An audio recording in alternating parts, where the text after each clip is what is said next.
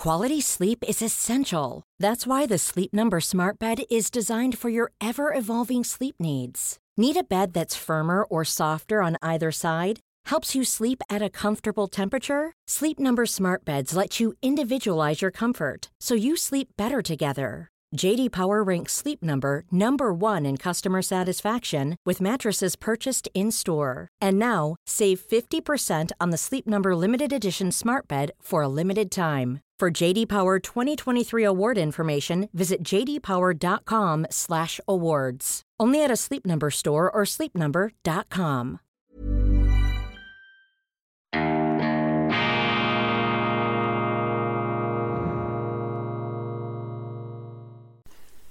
Grüezi miteinander, ganz herzlich willkommen bei Weltwoche Daily, die andere Sicht, unabhängig, kritisch, gut gelaunt, internationale Ausgabe unter besonderer Berücksichtigung und Wertschätzung unserer Freunde vor allem in Deutschland und in Österreich. Ich begrüße Sie herzlichst am Montag, dem 26. September 2022. Meine schweizerische Sendung habe ich begonnen mit einer Liebeserklärung an die Schweiz. Gott sei Dank gibt es die Schweiz, Gott sei Dank lebe ich in der Schweiz, dem einzigen Land auf der Welt mit einer voll ausgebauten direkten Demokratie, auch auf nationaler Stufe. Und die direkte Demokratie, meine Damen und Herren, ist ein Segen. Sie ist nämlich ein wirksames Gegenmittel, ein Gegengift gegen die Allmacht, gegen die Hybris, gegen die Dekadenz der Politik. Sie ist das freiheitsermöglichende Instrument, Werkzeug schlechthin, denn die direkte Demokratie sorgt dafür in der Schweiz, dass die Politiker,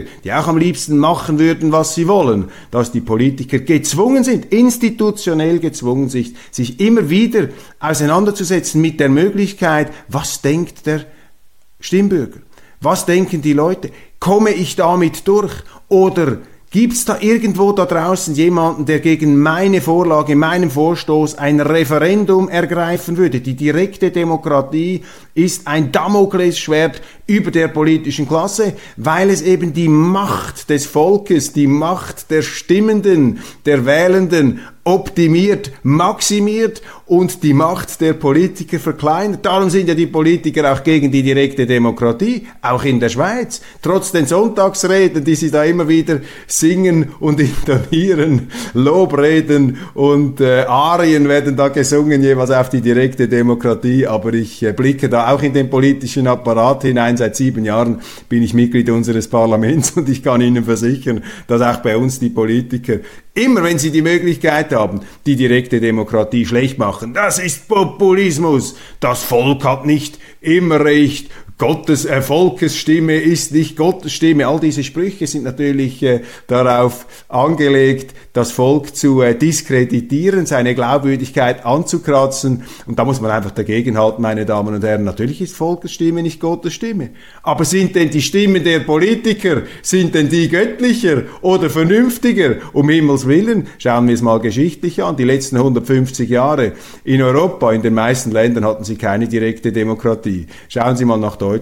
Haben dort die Politiker weise entschieden in den letzten 125 Jahren? Zwei Weltkriege, gespalten gespaltenes Land, immer mal wieder die anderen Länder angegriffen. Das ist nicht durch Volksentscheide zustande gekommen, meine Damen und Herren, sondern durch Politiker, die sogar durch parlamentarische Entscheide die Diktatur eingeführt haben, weil sie glaubten, wir schaffen das, wir können diesen Hitler auch noch einhegen. Also hören Sie auf, sich hier die direkte Demokratie madig reden zu lassen. Volksentscheide haben noch gar nicht die Chance gehabt, in der europäischen Geschichte so viel Schaden anzurichten äh, wie Politikerentscheide, aber trotzdem sind diese Politiker, die sich an ihre Macht klammern, natürlich gegen die direkte Demokratie und darum ärgern sie sich auch immer wieder über die Schweiz, vor allem die Exponenten der Europäischen Union, Johannes Hahn und wie sie alle heißen, die sich immer wieder an der Schweiz die Schuhe abputzen oder die EU-Botschafter, die in der Schweiz sind, die immer wieder die Schweiz bemäkeln, weil sie mit ihrer direkten Demokratie die hochwohllöblichen und weisen angeblich Entscheide der Europäischen Union konterkariert und abschmettert. Zum Beispiel das Dogma der offenen Grenzen. Das war doch 2014 der große Aufreger, als man in Europa im Begriff war, in der Europäischen Union im Begriff war, die Grenzen, die Schleusen zu öffnen für die illegale Migration, im Grunde ein krimineller Akt, ein verfassungsfeindlicher Akt. Da haben sie in der Schweiz gesagt, nein, wir wollen keine Massenzuwanderung. Was haben sie da getobt in Brüssel? Fürchterlich.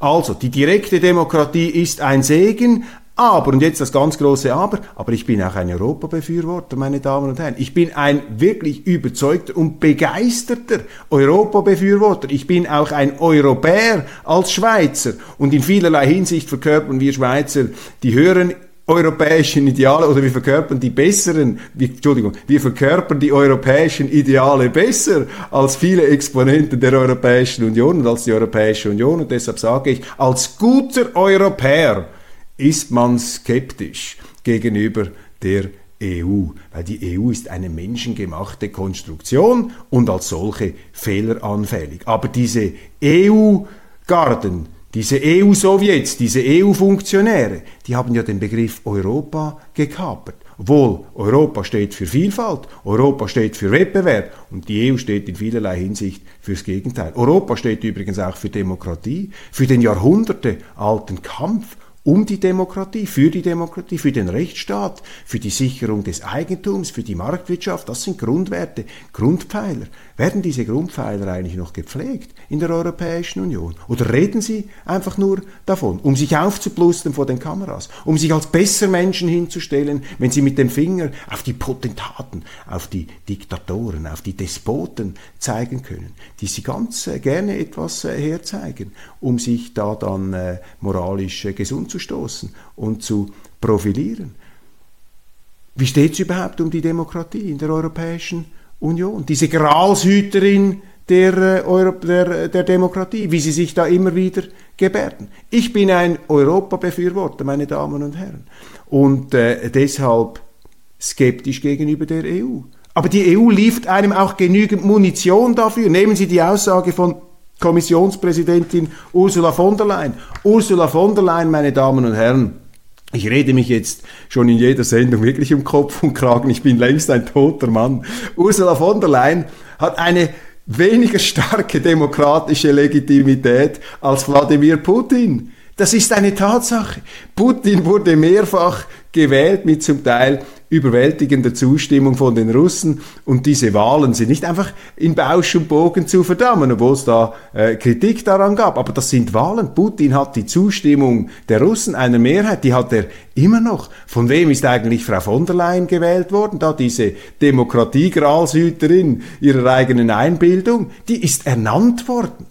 Brüsseler Sowjet, also die Europäische Union, trägt in verschiedener, in verschiedenerlei Hinsicht äh, Züge einer demokratischen Republik. Sie in Deutschland wissen, dass nicht überall dort, wo Demokratie draufsteht, auch Demokratie drin ist. Und Frau von der Leyen ist nun einmal weniger demokratisch legitimiert als ein Putin. Das hindert sie allerdings nicht daran, sie als eine, sich als Jeanne der äh, Demokratie auszugeben, dabei aber letztlich undemokratische Gesinnungen verraten. Jüngstes Beispiel vor den Wahlen vor dem Wochenende hat sie gesagt, wenn in Italien diese bösartigen rechtsextremen Fratelli d'Italia gewählt werden, an die Macht kommen, Klammer auf, das ist eine konservative Partei. Wenn Sie heute konservativ sind in Europa, werden Sie früher oder später von diesen Establishment-Gestalten immer als rechtsextrem und als faschistisch beurteilt, total geschichtsblind, weil sie einfach keine besseren Argumente haben. Klammer geschlossen. Frau von der Leyen hat gesagt, wenn die gewählt werden, dann werden wir gegen Italien die gleichen Instrumente einsetzen wie gegen Ungarn und gegen Polen. Das ist eine Aussage, die skandalös ist, die aber sehr tief blicken lässt. Sehr erhellend, unfreiwillig erhellend, denn es zeigt nämlich, dass diese ganzen Korruptionsverfahren und diese Schikanierereien gegen Polen, wobei weniger gegen Polen jetzt, weil die mit also absoluter, brutaler Konsequenz gegen Russland sind. Damit haben sie sich in den Augen äh, Brüssels wieder rehabilitiert. Dann geht man nur noch auf Viktor Orban los den man als korrupt, den man als undemokratisch, den man als Despoten, selbstverständlich auch als Rechtsextremen und so weiter äh, anschwärzt und hinstellt. Und damit hat jetzt Frau von der Leyen zugegeben, dass all diese rechtsstaatlichen Instrumente, die sie da angeblich einsetzt, das sind einfach politische Disziplinierungsmaßnahmen, um Länder auf Spur zu bringen, auf Linie zu bringen, die nicht so wählen, wie es die EU möchte. Und das zeigt Ihnen, meine Damen und Herren, dass die Kritik an der Europäischen Union, dass sie immer mehr undemokratische äh, Züge annimmt, dass sie Züge eines Brüsseler Sowjets annimmt, dass diese Kritik eben nicht von den, äh, an den Haaren herbeigezogen ist, sondern dass es sehr gute, belastbare und immer wieder deutlich sichtbare Gründe für diese Kritik gibt. Und das ist übrigens auch der Grund dafür, warum sich die Menschen nicht in der Zahl für die EU begeistern, wie das die EU-Leute in Brüssel gerne hätten, aber anstatt sich einmal selber zu hinterfragen, warum man so kritisiert wird, warum ein Front National, warum eine AfD, warum in Italien die Rechte gewinnt, warum in der Schweiz eine SVP, eine EU-skeptische, aber europafreundliche SVP, warum die die stärkste Partei ist, beschränken und begnügen begnügen und bequemen sich diese EU-Granden damit, einfach diese skeptischen Stimmen zu verleumden, anzuschwärzen. Und das ist äh, eine himmeltraurige Angelegenheit und ist ein Zeichen von Schwäche. Aber alles, was geschwächt ist, ist eben auch nicht ungefährlich, denn das kann dann immer rabiater ausschlagen und äh, ähm, aggressiver in Erscheinung treten, seine äh, davonschwimmenden Fälle äh, immer noch rabiater abzusichern versuchen. Also passen wir auf da, das ist äh, nicht ungefährlich, solche Aussagen, die da in Brüssel gemacht werden. Nun, eine selbst sich erfüllende Prophezeiung. Ich habe in der Schweizer Ausgabe relativ ausgiebig über die Wahlen in Italien gesprochen, auch über die Folgen für den Euro. Vielleicht nur zwei, drei Sätze dazu in dieser Sendung. Also die Fratelli haben gewonnen, erwartungsgemäß. Frau Meloni, das ist keine Faschistin. Hören wir mal auf mit diesen geschichtsklitternden äh, Begriffszuschreibungen. Der Faschismus ist erfunden worden von den Linken. Mussolini war ein Sozialist. Fertig. Punkt. Aus. Amen. Faschismus ist militanter, nationaler Linksextremismus. Das ist nationaler Linksextremismus, nationaler Sozialismus. Hitler hat ja dann seine Faschisten Nationalsozialisten genannt. Sozialisten eben, Kollektivisten, keine Bürgerlichen, keine Liberalen, keine Konservativen, sondern Staatsgläubige. Sie waren gegen die Demokratie, sie waren gegen die ähm, Rechte des Individuums, sie haben das Kollektiv über den Einzelnen gestellt, die Volksgemeinschaft. Erinnert Sie das an etwas? Auch in der Europäischen Union greifen natürlich solche linken kollektivistischen Experimente und Konzepte um sich. Nehmen Sie nur die ganze grüne Energiewende, da wird die Marktwirtschaft auf den Opferaltar gelegt. Meinungsäußerungsfreiheit durch den neuen Sozialismus genannt Woke in, äh, in Schwierigkeiten. Daneben Demokrat, äh, Demokratie. Wenn Sie etwas wählen, was Brüssel nicht passt, laufen Sie Gefahr, äh, eine Buße zu bekommen, bestraft zu werden. Das hat die EU übrigens auch gegenüber Österreich schon gemacht, 2000 2000, als dort die Regierung Haider Schüssel an die Macht kam. Das sind doch zutiefst beunruhigende antidemokratische Tendenzen, ausgerechnet von denen, die sich als Superdemokraten bezeichnen. Aber eben Demokratische Republik, Deutsche Demokratische Republik, nicht überall, wo Demokratie draufsteht, ist Demokratie drin. Meloni hat gewonnen. 24,6 Prozent der Stimmen, Versechsfachung, zusammen mit der äh, Lega von Salvini, die von 17 Prozent auf 8 abgestürzt ist, und Berlusconis 8 Prozent, Forza d'Italia, werden sie die Regierung übernehmen. Und natürlich jetzt wird in den deutschen Medien das Getöse losgehen. Es wird eine Verleumdungs, ähm, ein, ein Verleumdungsgetöse, eine, ein Crescendo der Anschwärzungen wird hier die Folge sein. Darauf können Sie Gift nehmen. Die EU wird auch ein Korruptionsverfahren gegen Italien einleiten. Das ist völlig klar. Die werden äh, gegen Italien vorgehen, wie sie gegen Ungarn vorgehen. Ungarn auf der Korruptionsliste auf der gleichen Stufe wie Ungarn, Entschuldigung, wie Rumänien und Bulgarien. Aber dort macht die EU nichts, weil eben die Rumänen und die Bulgaren den Mainstream unterstützen. Da also ähm, ist jetzt einiges zu erwarten. Zum Thema Euro, das ist ein wichtiger Punkt. Die äh, rechten Parteien sind jetzt im Begriff, das Eurosystem auszuquetschen, soweit es geht, für Italien. Italien ist das am zweithöchsten verschuldete Land in Europa hinter äh, Frankreich, ist too big to fail, ähm, too big to save. Man kann äh, Italien nicht fallen lassen, das wissen die Rechten. Sie haben es im Wahlkampf auch gesagt. Sie haben gesagt, wir müssen nur noch mehr Schulden machen, dann sind wir mächtiger. Also die Macht Italiens ist, die Schuld, ist, ist, ist das Schuldenhimalaya, das sie aufgetürmt haben. Das ist ähm, die ganz große, das ist die Brechstange, das ist der Hebel, mit dem sie den Rest der Europäischen Union unter Druck setzen können, denn es kann sich die EU nie und nimmer leisten, Italien fallen zu lassen, weil dann würde das zahlreiche Banken in Frankreich, in Deutschland und in Österreich in den Abgrund hineinreißen und die Rechten spielen das zynisch aus, aber der Fehler liegt hier nicht bei den Rechten, meine Damen und Herren. Der Fehler liegt bei denen, die dieses Eurosystem eingeführt haben unter Vorgaukelung falscher Tatsachen. Es, der Mensch ist Jäger und Sammler, der nimmt alles, was man ihm hinstellt. Du musst fragen, wer hat es ihm hingestellt? Und dieses Eurosystem ist den Italienern hingestellt worden, nicht zuletzt auch von den Deutschen von Helmut Kohl, der diese Politwährung als eine Art Einstiegsdroge in ein staatlich unifiziertes Europa, in eine föderalistische, in eine, ähm, in eine, in eine Bundesstaats-EU nutzen wollte. Und das ist jetzt die Rache, dass diese Schuldenstaaten im Süden, die auch unter dem Euro leiden, weil er viel zu schwer ist für ihre Volkswirtschaft, dass sie jetzt zurückschlagen und den Euro als Waffe gegen seine Urheber einsenden. Und das ist ein durchaus zynisches Spiel, aber an der Nase nehmen müssen sich da die Deutschen, müssen, sie sich, müssen sich da die Länder, auch Frankreich, die diesen Euro eingeführt haben und die Deutschen als mächtigste Volkswirtschaft hätte hier eigentlich den Auftrag, zur wirtschaftspolitischen Vernunft zurückzukehren. Wie das gehen soll, darüber können wir uns ja mal in einer späteren Sendung unterhalten. Also diese Schuldenberge werden jetzt als Druckmittel eingesetzt. Die äh, Fratelli haben gesagt bereits, sie werden die Steuern senken, sie werden die Renten erhöhen. Das kostet mindestens 80 Milliarden Euro. Manche äh, sprechen von 200 Milliarden Euro. Also da wird die Schuldenschleuse noch weiter geöffnet. Übrigens Mario Draghi, der abtretende Premierminister, war kein Heiliger. Auch er hat äh, Geld herausgequetscht aus dem Eurosystem für Italien, hat 30 Milliarden mehr Schulden gemacht.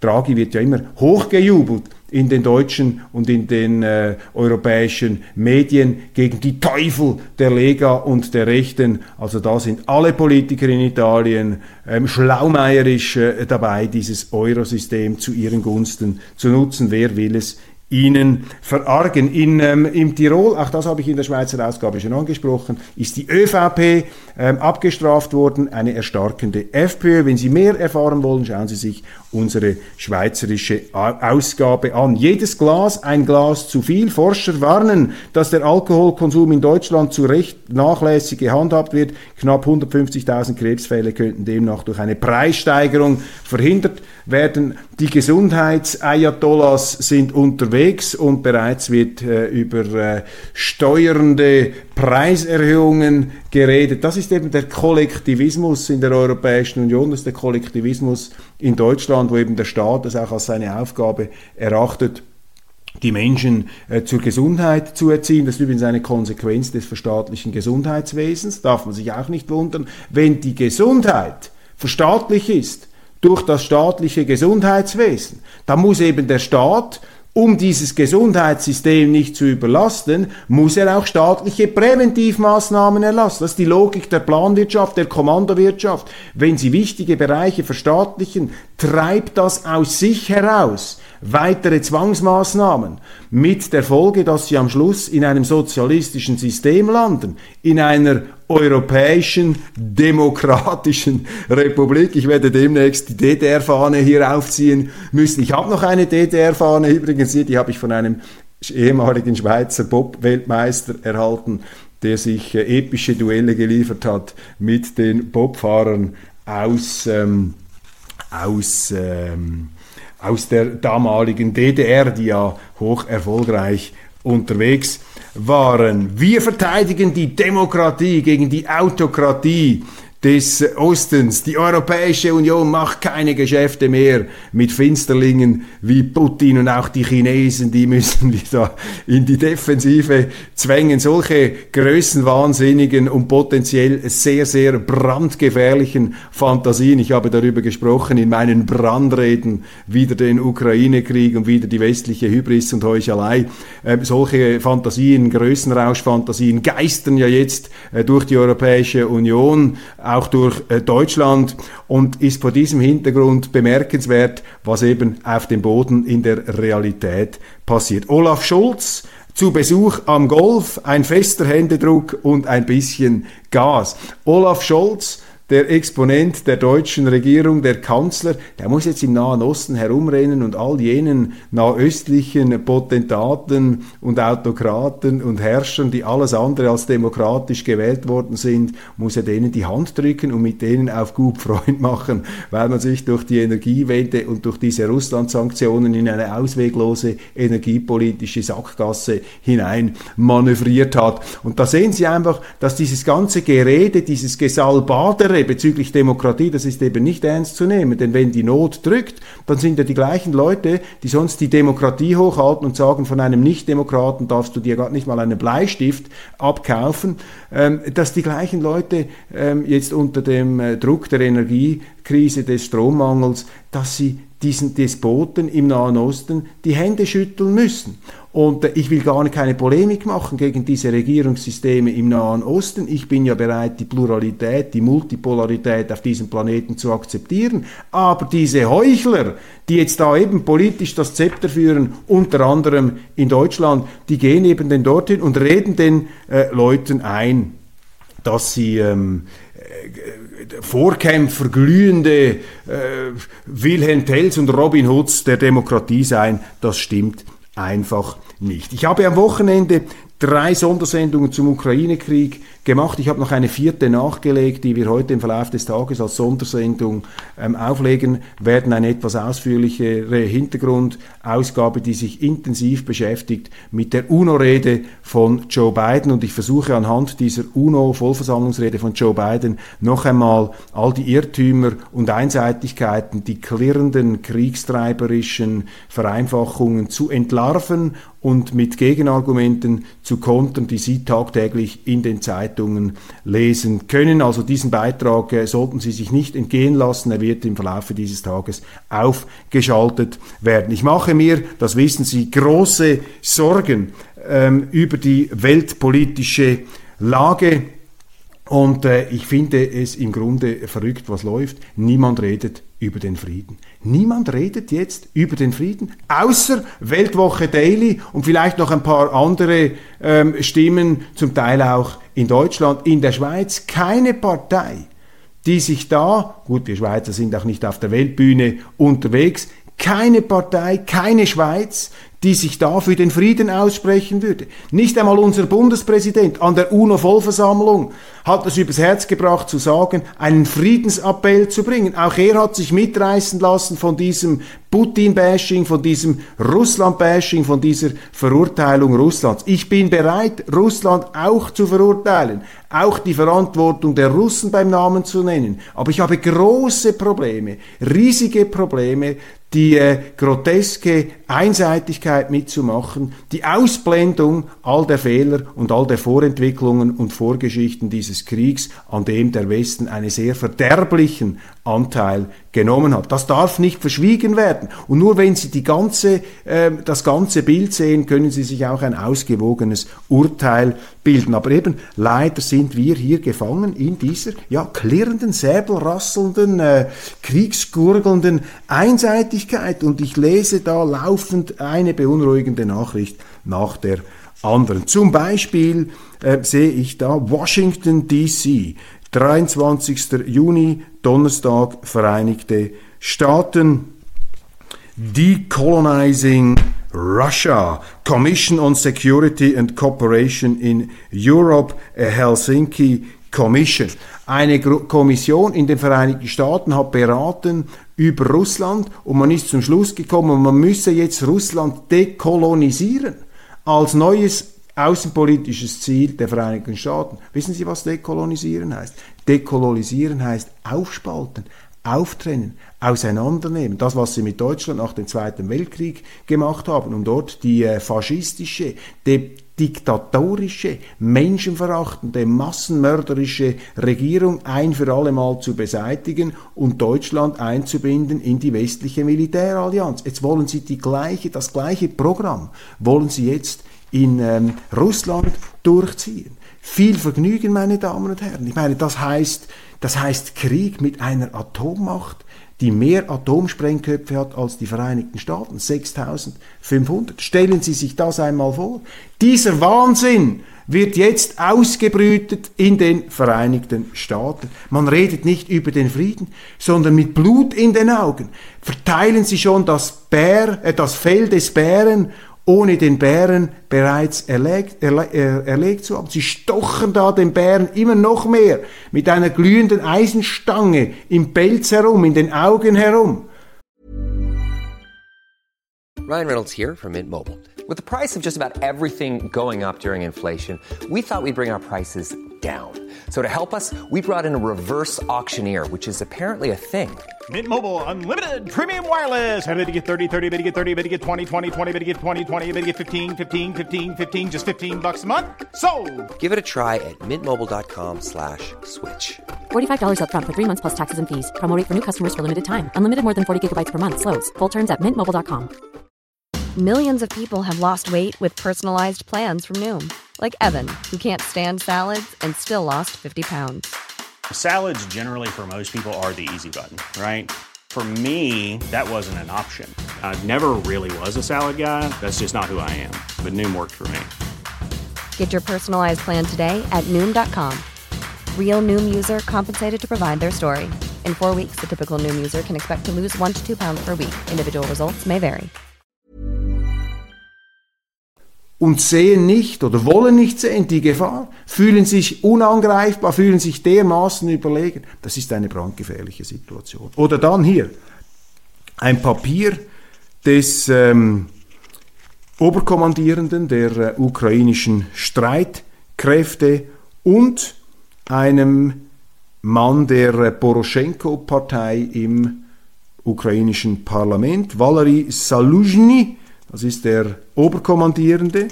Die haben da ein Strategiepaper veröffentlicht und dort sagen sie, die Krim sei jetzt zentral für die ähm, Angriffsbestrebungen, für die Offensivbestrebungen der Ukraine. Das Gravitationszentrum, man müsse jetzt Kontrolle über die Krim erlangen. Die Krim, die ein russisches Territorium ist, das heißt immer bei uns eine Annexion habe stattgefunden.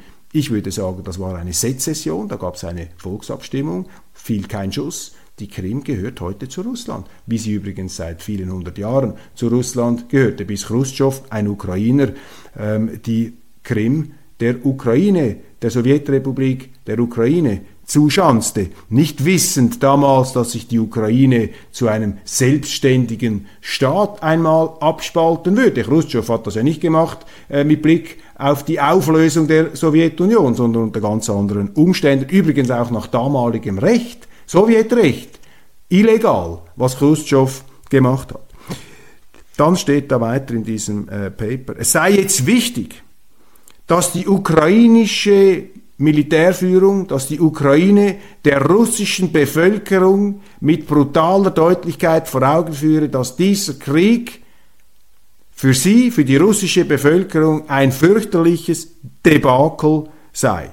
Denn man müsse hier diesen Russen vorführen, in was für einer verzweifelten Lage sie seien. Man müsse den Krieg ins russische Territorium tragen. Denn nur so könne man den Russen daran hindern, die Kriegsanstrengungen Putins weiter zu unterstützen. Es geht darum, den russischen, der russischen Gesellschaft die Kosten dieses Krieges zu zeigen, unglaublich, durch Langdistanz-Raketensysteme, die Tausende von Kilometern innerhalb von Russland, innerhalb von Russland explodieren können.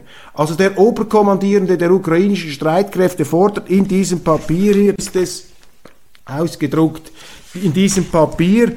Den Angriff mit mit Langstreckenraketen auf russisches Territorium. Die Ukrainer sind im Begriff, einen Weltkrieg anzuzetteln. Aber niemand getraut sich denen zu sagen, stopp, zumindest nicht öffentlich, weil sich alle dermaßen mit denen verbündet haben, dass sich gar niemand mehr getraut. Das ist doch der nackte, füdliblute Wahnsinn, meine Damen und Herren. Im Moment könne die Ukraine nur Ziele treffen, die 100 Kilometer innerhalb Russlands lägen. Aber man müsse eben Langdistanz, Langstreckenraketen haben haben. Es brauche auch äh, Raketenangriffe auf die äh, Krim. Und es sei auch nicht auszuschließen eine direkte Beteiligung der führenden Weltmächte an einem begrenzten Nuklearkrieg. Das sagt der Oberkommandierende der ukrainischen Streitkräfte. Der Mann hat den Verstand verloren, meine Damen und Herren. Diese Leute sind nicht mehr bei Trost, was sie machen. Die sind dermaßen betroffen und besoffen von ihrer moralischen Überheblichkeit und Überlegenheit,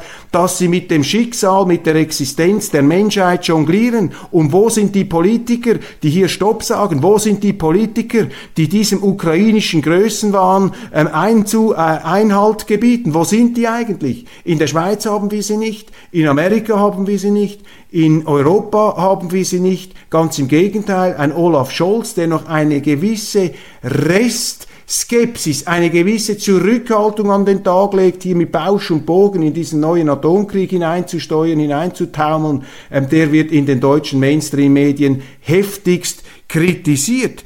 Die Ukraine sollte auch beginnen, ihre eigenen nuklearen Raketen und Waffensysteme aufzubauen. Das ist die Zusammenfassung dieses ähm, Papiers. Das sind die strategischen Pläne der Ukraine und ich kann mir nicht vorstellen, dass diese Pläne ohne, ohne Zustimmung der amerikanischen Seite ähm, geäußert und gemacht worden sind. Und wissen Sie, ähm, als Schweizer versucht man ja allen Seiten gerecht zu werden. Und ich kann das nachvollziehen, diese psychologische Vehemenz und auch diese Angst, Panikattacken, die jetzt in einen Größenrausch umschlagen gegen Russland. Das war ein Schock, dieser Einmarsch. Das hat niemand erwartet Unsere, Verhält unsere Kenntnisse der Situation der Ukraine sind sehr, sehr oberflächlich. Es gibt tiefsitzende antirussische Ressentiments, auch rassistischer Natur, eine Überheblichkeit. Ja, da diese Barbaren im Osten, äh, diese Russen da, diese Despoten, diese Halbasiaten aus der Steppe. Man hat das nie so richtig ernst genommen und man hat auch Putin nie ernst genommen. Und wir neigen im Westen natürlich dazu, wie alle Völker, unsere Maßstäbe, unsere Werte absolut zu setzen und das, was die anderen machen, nicht zu verstehen oder nicht verstehen zu wollen. Ich kann das äh, alles nachvollziehen. Ich kann auch äh, Leute, die aufgewühlt sind, die sagen, um Himmels Willen, Putin ist der Alleinschuldige, warum macht er diesen Krieg? Das ist ein Verbrecher, das ist ein neuer Hitler.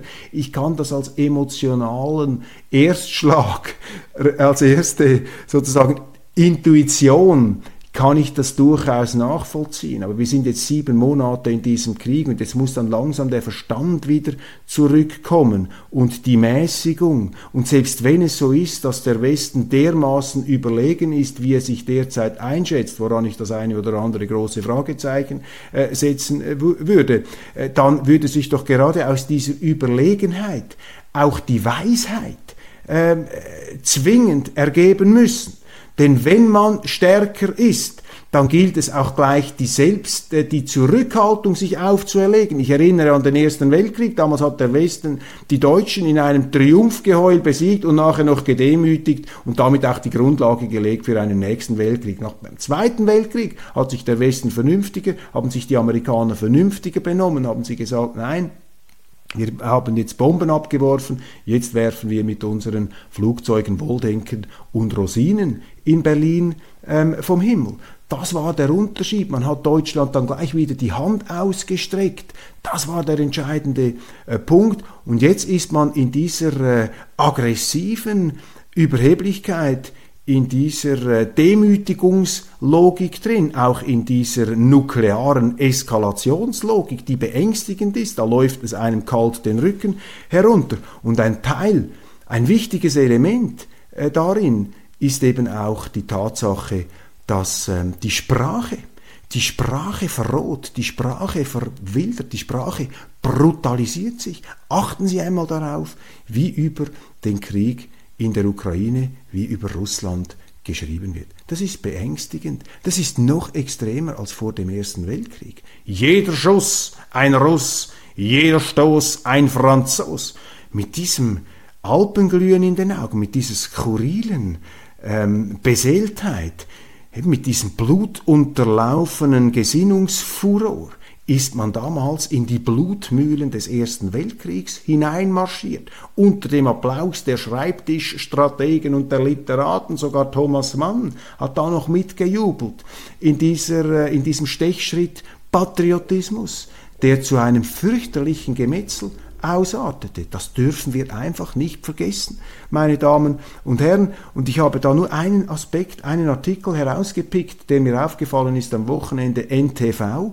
Nun naht Putins Ende oder die totale Diktatur. Ich spreche darüber auch in meiner Sondersendung, aber das ist vielleicht für die, die jetzt nicht die Zeit sich nehmen wollen, aber ich empfehle Ihnen das, das sind 47 Minuten, aber äh, sehr viele Hintergründe, sehr viele Fakten, wenn ich da einfach die Wortwahl mir vor Augen führe. Putins Größenwahn.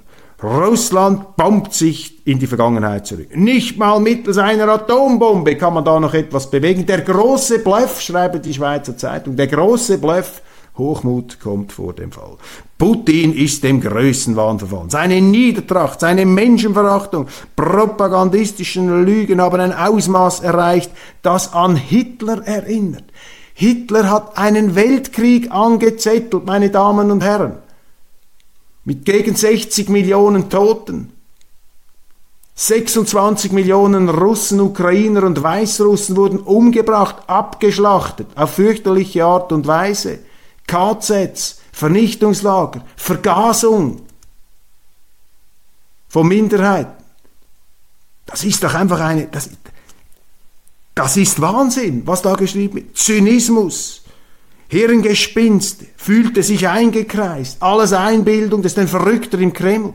Das ist eine Sprache, aus der nichts Gutes herauskommen kann. Und diese Sprache, das ist eine journalistische Sprache, aber diese Sprache ist inhaltlich deckungsgleich mit dem, was der amerikanische Präsident in seiner Rede vor der UNO-Vollversammlung gemacht hat. Niemand redet von Frieden, meine Damen und Herren.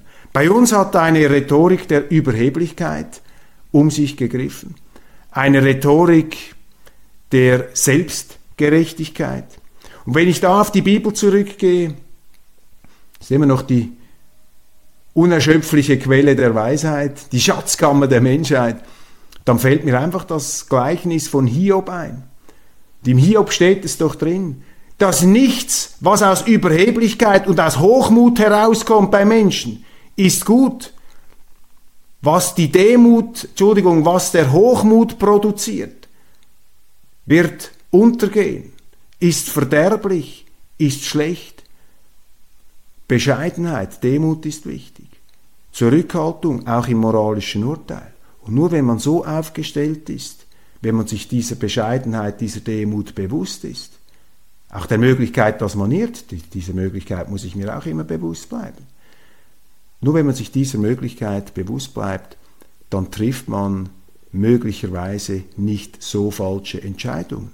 Aber aus dem Hochmut, aus der Arroganz, da kann gar nichts Gutes herauskommen. Und das sehen wir auch im Journalismus, das große Problem. Wir haben gar keinen Journalismus mehr, meine Damen und Herren.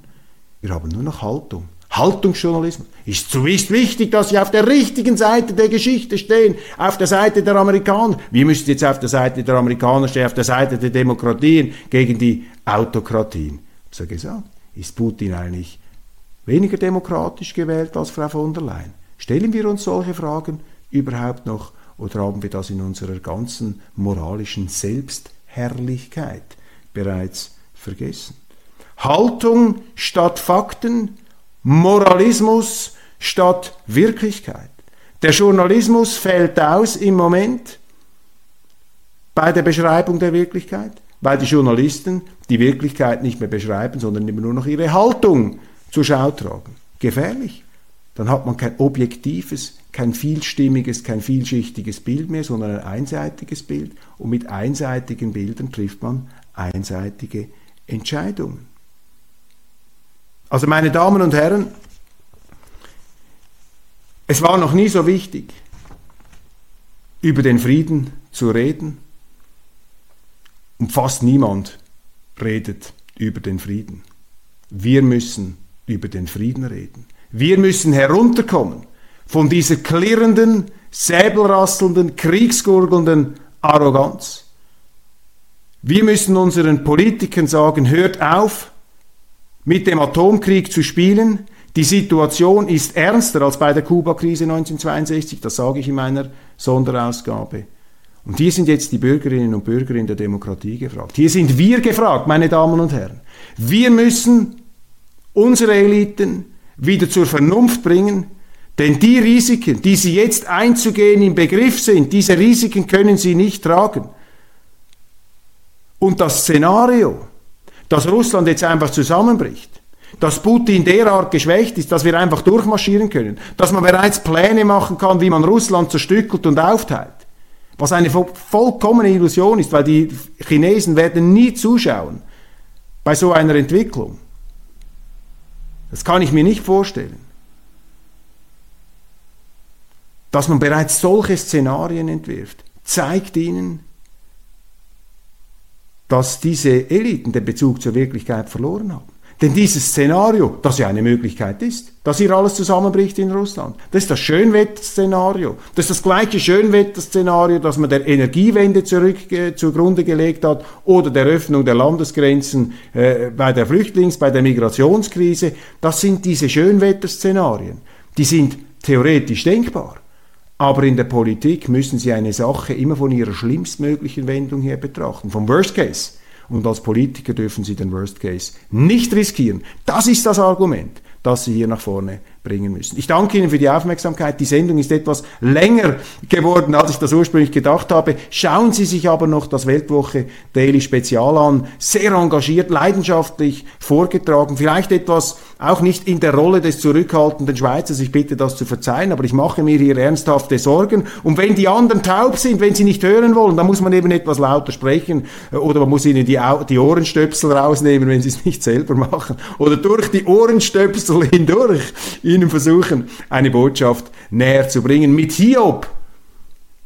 Demut, Bescheidenheit, was aus der Arroganz herauskommt, das ist nicht gut, das kann nie funktionieren. Meine Damen und Herren, ich danke Ihnen ganz herzlich. Wir sehen uns morgen wieder bei Weltwoche Daily.